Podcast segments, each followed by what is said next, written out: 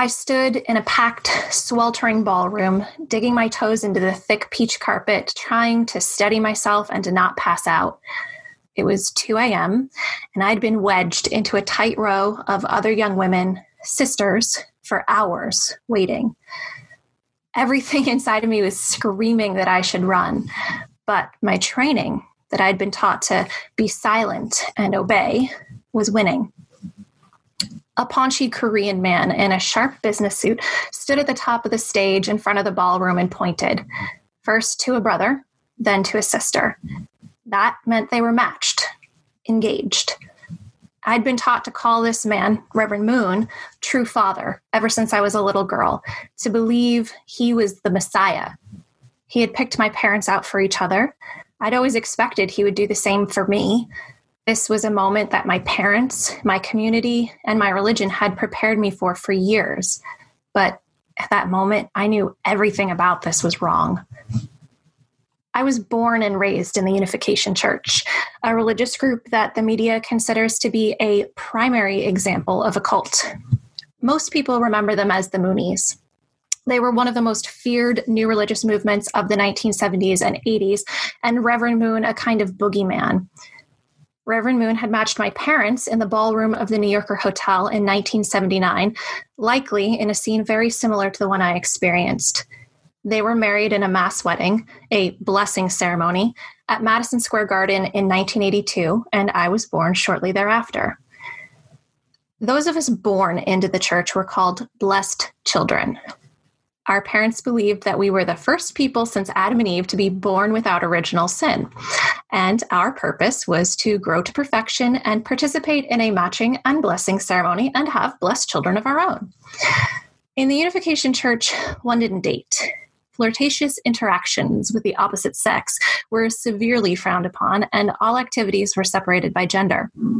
We referred to one another as brother and sister in order to emphasize platonic relations. Sex before marriage was absolutely out of the question.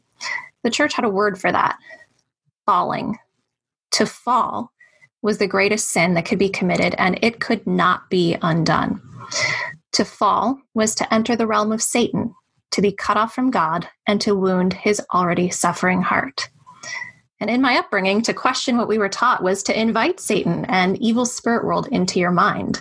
To fend off evil, one must quiet the questions and dive further into the teachings of Reverend Moon. Problem was, I was always inviting Satan in, always questioning. And by 19, I found myself on a terrifying personal precipice. I was seriously considering leaving the Unification Church.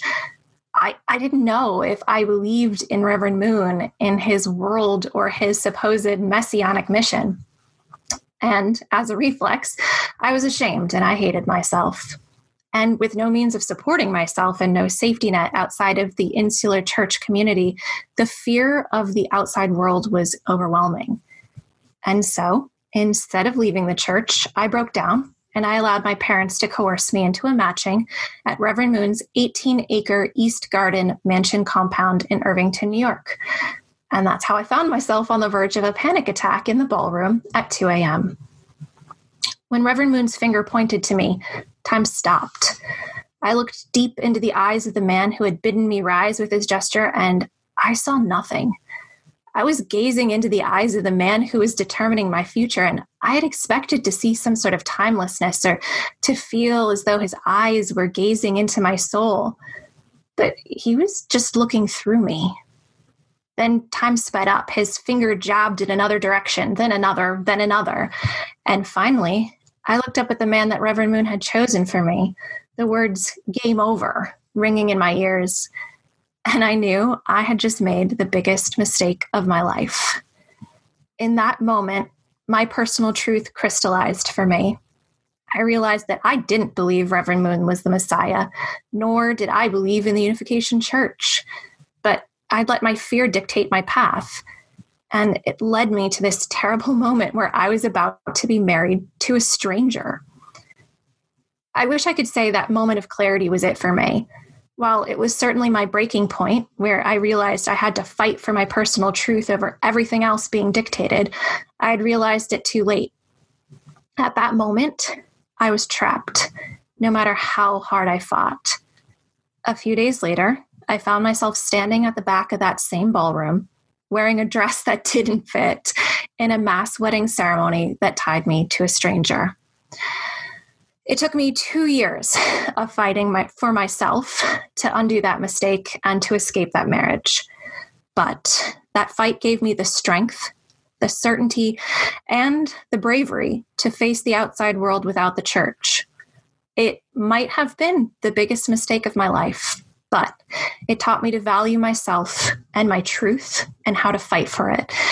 And today, I am proud of the scars that I earned from that fight.